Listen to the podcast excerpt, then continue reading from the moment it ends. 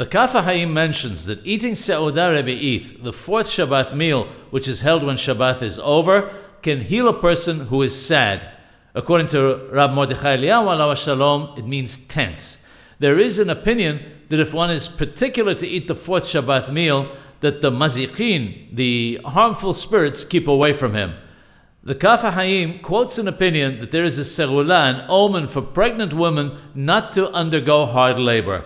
They should eat something for the muswa, for the commandment of the Melaweh Malka meal every Moshe Shabbat, every Saturday night, and through this they will, with the help of heaven, have an easy delivery.